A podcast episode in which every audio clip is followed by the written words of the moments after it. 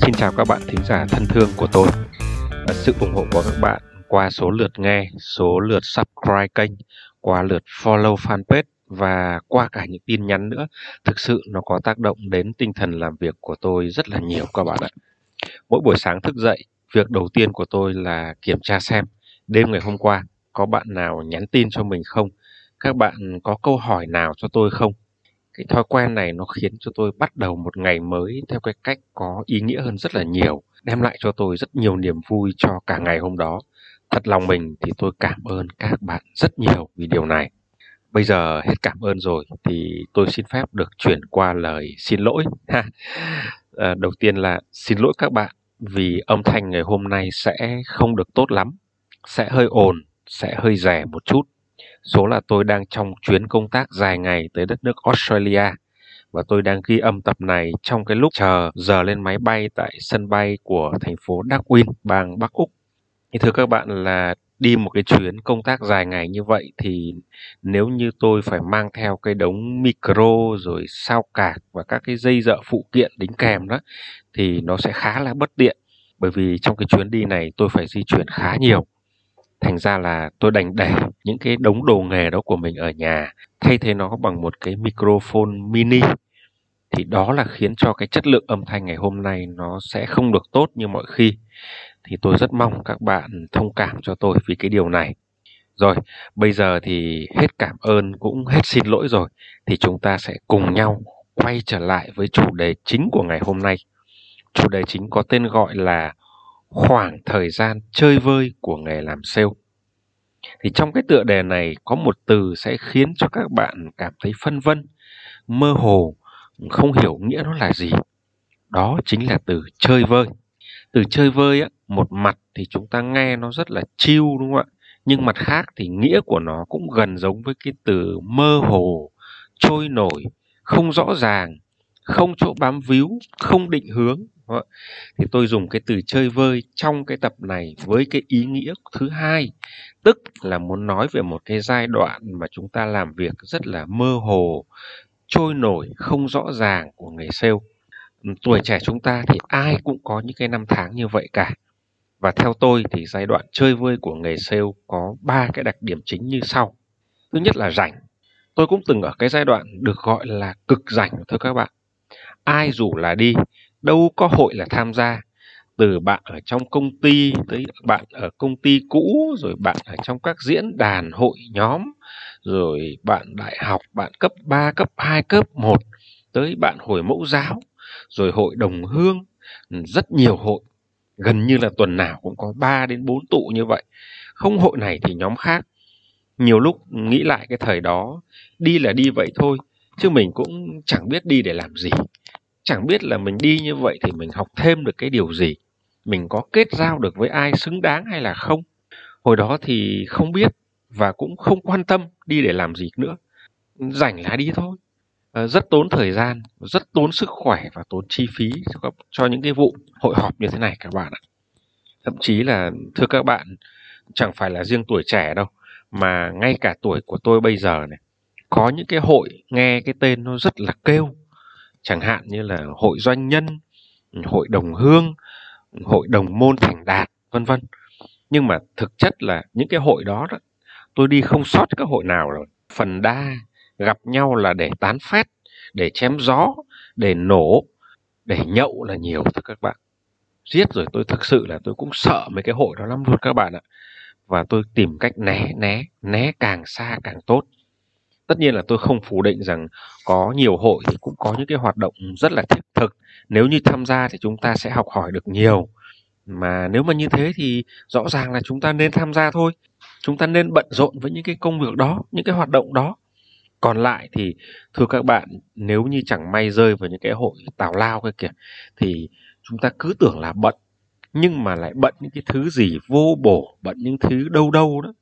Mà bận như vậy thì thực chất nó là cực rảnh và rảnh là đặc điểm đầu tiên của những người trong giai đoạn chơi vơi của cuộc đời đặc điểm thứ hai của người đang ở trạng thái chơi vơi là họ không có mục tiêu và lộ trình rõ ràng Nếu như nói rằng 10 năm, 15 năm thì có vẻ nó là hơi quá. Thậm chí là tháng sau, quý sau thì cái công việc và cuộc sống như thế nào những người đang chơi vơi họ cũng không thể tưởng tượng ra nổi. Không hẳn là bởi vì họ không có khả năng lập kế hoạch mà đơn giản là cái việc hình dung về tương lai đó nó không có trong cái từ điển của họ. Họ không bao giờ làm và cũng không quen làm cái công việc này. Nếu như chúng ta đi phỏng vấn ở công ty nào đó, nhà tuyển dụng có hỏi rằng thế kế hoạch 5 năm, 10 năm nữa của em là gì? Thì nhiều người sẽ trả lời nghe nó rất là ngon, nghe rất là mượt.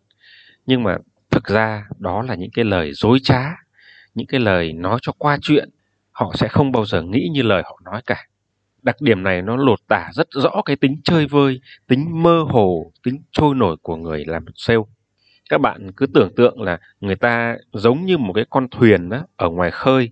Xung quanh thì không có bến bờ không có thấy đâu là bờ bến hết. Con thuyền nó không có định hướng sẽ đi về đâu cả. Thành ra là nó cứ loay hoay nó cứ lòng vòng một chỗ mà nó không nhận ra. Nghe cái tiếng gọi bên này thì nó quay đầu chạy về hướng đó nửa chừng thì nghe tiếng gọi hướng khác thì nó lại từ bỏ cái hướng ban đầu để chạy về cái hướng mới đó.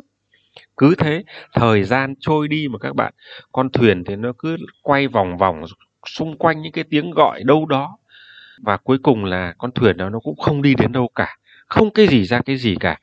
Nhưng tệ hại rằng cái con thuyền đó, cái người ở trên con thuyền đó, người ta không nhận ra rằng con thuyền của họ đang xoay vòng vòng họ cứ ngỡ rằng họ đang rất là bận rộn để hướng về phía trước. Nhưng thực ra thì nó không có một cái hướng cụ thể nào là phía trước cả. Hướng nào cũng là phía trước. Cứ ai gọi, cứ ai nói hay thì nó chạy tới.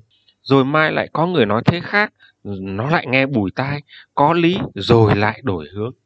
Thì bởi vậy, có cái câu là nếu bạn không có đích đến, bạn không có định hướng thì mọi con đường đi đều là sai lầm thực ra là trước khi ra khơi thì bất kỳ một con thuyền nào cũng phải biết đến cái đích đến của mình. Thì chúng ta cũng như vậy. Trước khi trưởng thành thì chúng ta cũng cần phải biết mình sẽ đi về đâu. Còn nếu như chúng ta không có cái mục đích như vậy đó, thì cuộc đời của mình, thưa các bạn, tôi đã trải qua rồi mà. Tôi thấy cái giai đoạn nó nó chơi vơi lắm các bạn ạ. Còn làm sao để biết mình sẽ đi về đâu? Thì từ từ, phần sau, phần 2 của chữ tập này tôi sẽ chia sẻ cái kinh nghiệm, cái cách để chúng ta xác định được cái mục tiêu của cuộc đời mình. Còn bây giờ thì chúng ta hãy đến với đặc điểm thứ ba của người đang chơi vơi. Đặc điểm thứ ba của những người đang chơi vơi là hầu hết họ làm việc một cách thiếu chủ động, thiếu chiều sâu. Ừ, họ làm việc một cách rất là vô hồn. Chỉ chờ cấp trên, chỉ sao thì họ làm vậy.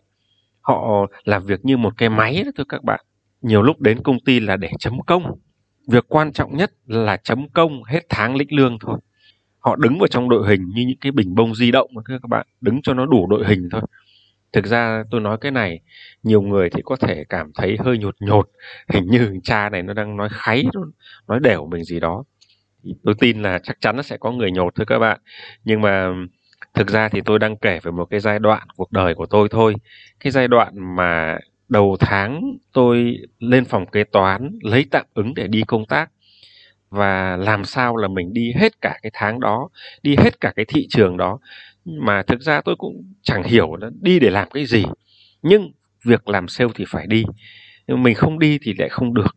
Mà đi thì cứ như cưỡi ngựa xem hoa, không có cái mục đích gì cụ thể cả. Và tôi kể như vậy để các bạn hiểu rằng là tôi không có ý định nói kháy hay là đá đều bất kỳ một ai hết cơ bản là chúng ta không biết nhiều về nhau, thì chúng ta làm sao nói kháy đá đều được.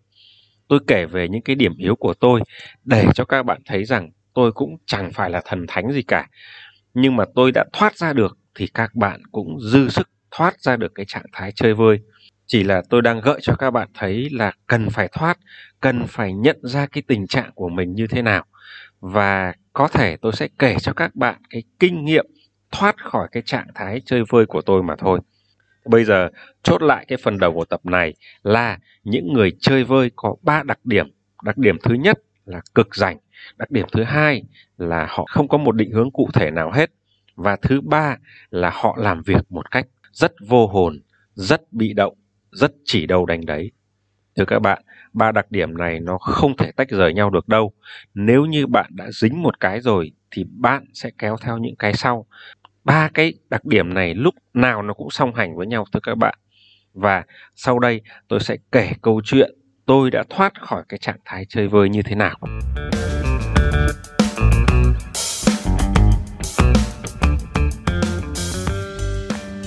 Thời tôi còn học đại học thôi các bạn, cuộc sống của tôi nó cực kỳ khó khăn, không có bất kỳ sự trợ giúp về kinh tế nào cả. Lúc nào tôi cũng phải đối mặt với cái đói đói theo cái nghĩa đen là không có gì để bỏ vô bụng luôn các bạn.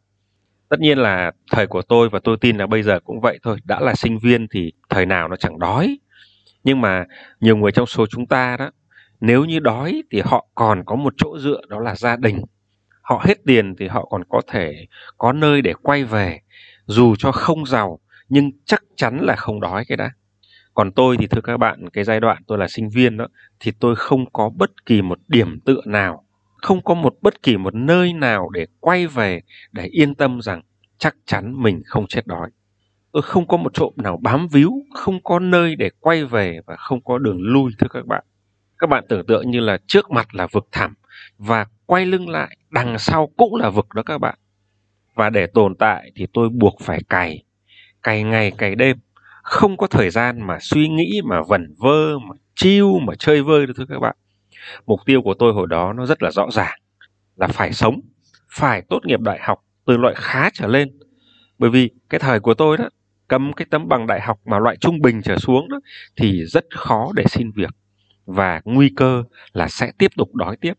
Cho nên là thành ra là phải sống và phải tốt nghiệp loại khá giỏi trở lên đó. mục tiêu của tôi lúc đó nó rất rõ ràng và mãnh liệt, thưa các bạn. Và nhờ thế mà tôi không rơi vào cái trạng thái chơi vơi. Thứ nhất là thời đó tôi không rảnh không rảnh bởi vì là mình phải đi cày, mình phải đi học rất là rõ ràng. Thứ hai là có một cái định hướng rõ ràng là phải sống, phải tồn tại và phải tốt nghiệp đại học loại khá giỏi. Và thứ ba là tôi làm việc và học tập một cách rất tập trung, chứ không có lên lớp điểm danh cho nó có và mấu chốt là phải có mục tiêu đủ mạnh và quyết tâm thực hiện mục tiêu ấy thì chúng ta sẽ không rơi vào trạng thái chơi vơi.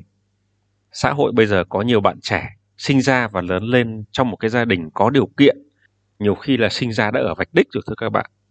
Những người như vậy họ được người khác chăm sóc và lo lắng từ A đến Z luôn cái việc đó một mặt là rất tốt nhưng mặt trái của nó là sự đủ đầy sẽ làm cho các bạn trẻ đó mất cái mục tiêu, mất định hướng, khiến cho họ không hiểu học để làm gì, rồi làm việc để làm gì. Đó. Và thưa các bạn, những cái người đó, cái trạng thái chơi vơi nó không phụ thuộc vào cái chuyện chúng ta nghèo hay chúng ta giàu đâu, mà nhiều khi chúng ta không có mục đích, không có định hướng thì cũng rất chơi vơi cũng có nhiều các bạn trẻ à, có điều kiện mà các bạn không hiểu được cái ý nghĩa cái định hướng cái mục đích của cuộc đời mình ấy, thì họ rất dễ là có những cái người rơi vào trạng thái trầm cảm. Về sau đó cũng là tôi nhưng khi tôi ra trường rồi tôi có công việc tốt tôi có một mức lương cũng tương đối cao tôi không phải lo về cái đói nữa. Cơ bản là lúc đó thì tôi thích ăn gì thì ăn. Ừ, tôi mua được xe tôi mua được nhà nếu mà so với những cái thời mà đói khổ nhất của tôi thì lúc đó nó đã là thiên đường rồi, thưa các bạn. Chẳng có gì phải cố gắng nữa. Và chính cái sự đủ đầy trong một cái giới hạn nào đó của tôi á, thì lúc này nó đã đẩy tôi vào một cái trạng thái chơi vơi các bạn ạ. Rõ ràng là thu nhập tốt, mọi thứ thuận lợi mà lại không có cho mình một kế hoạch, không có một cái mục tiêu tiếp theo. Cho nên tôi bắt đầu thấy rảnh lắm rảnh là cái biểu hiện đầu tiên của giai đoạn chơi vơi đó, thưa các bạn. Sau này ngẫm lại thì cái giai đoạn đó, khi mà tôi đã hoàn thành được cái mục tiêu là phải sống, phải tốt nghiệp đại học khá giỏi, rồi lúc tôi có nhà, có việc, có xe rồi đó, thì lúc, tức là cái lúc đó tôi đã hoàn thành cái nhiệm vụ giai đoạn một rồi đó. Nhưng tôi lại không có chuẩn bị cho mình một cái mục tiêu ở giai đoạn tiếp theo, thì tôi lại rơi vào trạng thái chơi vơi, thưa các bạn tôi chơi vơi và tôi loay hoay mất năm, bảy năm trời các bạn ạ. Và nếu như bây giờ cho tôi quay lại thì tôi sẽ đặt cái mục tiêu giai đoạn 2 của tôi, đó là tôi sẽ học thạc sĩ để lấy một cái bằng quốc tế và phấn đấu để thăng chức lên cấp quản lý cấp cao của công ty. Chứ không bằng lòng, không làng nhàng ở cái vị trí là quản lý cấp thấp, quản lý cấp trung ở công ty nữa. Và để thực hiện cái mục tiêu này nó cũng phải mất thời gian, đúng không các bạn? Chứ nó không không nhanh được đâu nhưng mà bởi vì tôi không có cái mục tiêu đó cho nên năm bảy năm đó tôi đã rơi vào cái trạng thái chơi vơi và không biết mình sẽ đi về đâu. Nhưng rồi sau đó khi tôi rời hà nội tôi bắt đầu chuyển vào sinh sống ở khu vực miền Trung và miền Nam. Lúc đó tôi lại bắt đầu có một mục tiêu là tôi phải hòa nhập cái cuộc sống mới ở đây, tôi phải có những cái mối quan hệ ở đây, tôi phải thành công về công việc ở đây. Tôi lại có những cái mục tiêu như vậy, thì thành ra tôi lại quay trở lại cái trạng thái làm việc hết sức tập trung với một mục tiêu hết sức rõ ràng và tôi cũng không rảnh như ngày xưa nữa. Thưa các bạn là tổng kết cái, một số những cái giai đoạn cuộc đời mình như vậy đó, thì tôi có thể kết luận rằng là muốn không ở trạng thái chơi vơi thì ta cần có một cái mục tiêu rõ ràng, theo năm hoặc là vài năm được thì tốt. Còn nếu không thì theo tháng cũng không sao cả nhưng mà chúng ta phải có mục tiêu và phải cam kết hết mình để thực hiện mục tiêu ấy. Không được đổi hướng không được dao động. Sai lầm của nhiều người là thứ nhất là không có mục tiêu. Sai lầm số 2 là có mục tiêu nhưng thực hiện nửa chừng rồi lại đổi mục tiêu khác. Thưa các bạn là chúng ta phải cam kết thực hiện mục tiêu đến cùng hoặc là phải đến được các cái điểm checkpoint, các cái điểm các cái trung điểm để chúng ta nhìn lại xem chúng ta đang đi đúng hướng hay không, chúng ta đã làm đúng việc gì, chúng ta chưa làm đúng việc gì. Đó là các cái chặng nghỉ để chúng ta có thể có cơ hội xem xét để điều chỉnh các mục tiêu mới. Lúc đó thì mới được phép đổi hướng chưa đến cái điểm checkpoint đó, chưa đến chặng nghỉ đó thì chúng ta chưa được phép đổi hướng. Vậy thì bây giờ quay trở về một cái câu hỏi mà đặt ra từ đầu tập đó là làm sao để xác định được mục tiêu. Thì cái này, thưa các bạn, là tưởng dễ mà nó lại rất là khó đó, thưa các bạn. Không ai trả lời cho bạn được cái điều này. Thậm chí bố mẹ các bạn, những đấng sinh thành của các bạn, người ta hay nói là cha mẹ đặt đâu con ngồi đấy nhưng mà bây giờ, thời đại này, ba mẹ cũng không có thể định hướng được cho bản thân mình mà bạn phải tự đặt ra cho mình. Không có một ai có một cái đáp án nào phù hợp với bạn cả. Với tôi, xác định mục tiêu là phải tự trả lời được ba câu hỏi sau đây. Thứ nhất là mình muốn gì? Thứ hai là mình giỏi cái gì? Và thứ ba là mình yếu cái gì? Bạn phải viết câu trả lời ra. Cái điều mà bạn muốn thì đầy, nhưng với cái điểm mạnh với cái điểm yếu của từng cá nhân con người bạn đó thì trong một khoảng thời gian của việc lập kế hoạch thì ước muốn đấy nó có khả thi hay là không bạn phải tìm ra được một đáp án thỏa mãn cả ba câu hỏi trên bạn muốn gì bạn giỏi cái gì và bạn yếu cái gì bạn muốn cái gì là cái hướng đi của bạn bạn giỏi cái gì là bạn sẽ tập trung làm việc đó để đạt được mục tiêu. Còn bạn yếu cái gì để bạn né nó ra hoặc bạn tìm cách học hỏi để khắc phục cái điểm yếu đó. Nhưng mà tìm ra được đáp án rồi thì các bạn cũng đừng vội mừng. Rất có thể đáp án đó cũng chưa chắc chính xác đâu. Thành ra, các bạn cứ để đó, cứ nghĩ về nó đi. Xem trong hai tuần hay là một tháng sau, bạn có muốn thực hiện cái điều này nữa hay là không? Để chúng ta thử nghiệm xem cái đáp án đó nó có phải là cái điều mà chúng ta nung nấu ở trong lòng hay là không. Ờ, sau hai tuần hay sau một tháng sau, bạn nghĩ lại thì bạn thấy nó không phải. Bạn phải chọn lại một đáp án khác. Còn nếu như sau khoảng thời gian như vậy đó, bạn suy nghĩ lại, bạn vẫn muốn thực hiện nó, thì chúc mừng các bạn. Đó chính là mục tiêu mà bạn phải đi đó. Điều cuối cùng tôi muốn nói với các bạn rằng không có mục tiêu nào là hoàn hảo cả, và chúng ta cũng đừng so sánh mục tiêu của mình với mục tiêu của người khác. Không ai giống ai trên đời này, người ta, mục tiêu của người ta là hoành tráng, hào nhoáng, ok, kệ người ta đi. Mình, mong muốn của mình với cái điểm mạnh, điểm yếu của mình thì mình phấn đấu cái mục tiêu như thế này. Không sao hết. Nhưng mà, thưa các bạn, là nếu không có bất kỳ mục tiêu nào là cuộc đời của bạn bắt đầu và chắc chắn là sẽ xuống dốc đó, thưa các bạn thành ra, các bạn khi mà đặt mục tiêu đó thì cũng đừng cầu toàn, cứ tương đối thôi. Dù chưa hoàn hảo, nhưng chắc chắn có mục tiêu vẫn tốt hơn là không có mục tiêu. Và nếu bạn chưa thực sự hài lòng với mục tiêu đó, thì bạn cứ làm nó đi. Nhưng mà chia nhỏ nó ra thành những chặng nghỉ, thành những checkpoint rồi khi đến cái checkpoint đầu tiên, đến cái chặng nghỉ đầu tiên, bạn có cơ hội review lại, nhìn lại và định hướng trong cái chặng đường tiếp theo và với cách này các bạn thấy rằng lúc nào mình cũng có mục đích lúc nào cũng có cái động lực để tiến lên phía trước như vậy bạn sẽ không còn lòng vòng không còn dẫm chân tại chỗ không còn chơi vơi không còn tốn thời gian, tốn công sức và tốn cái cơ hội của bạn nữa. Lúc nào tôi cũng phải có mục tiêu. Khi chuẩn bị đạt mục tiêu này tôi phải đặt cho mình một mục tiêu khác, xa hơn, cao hơn.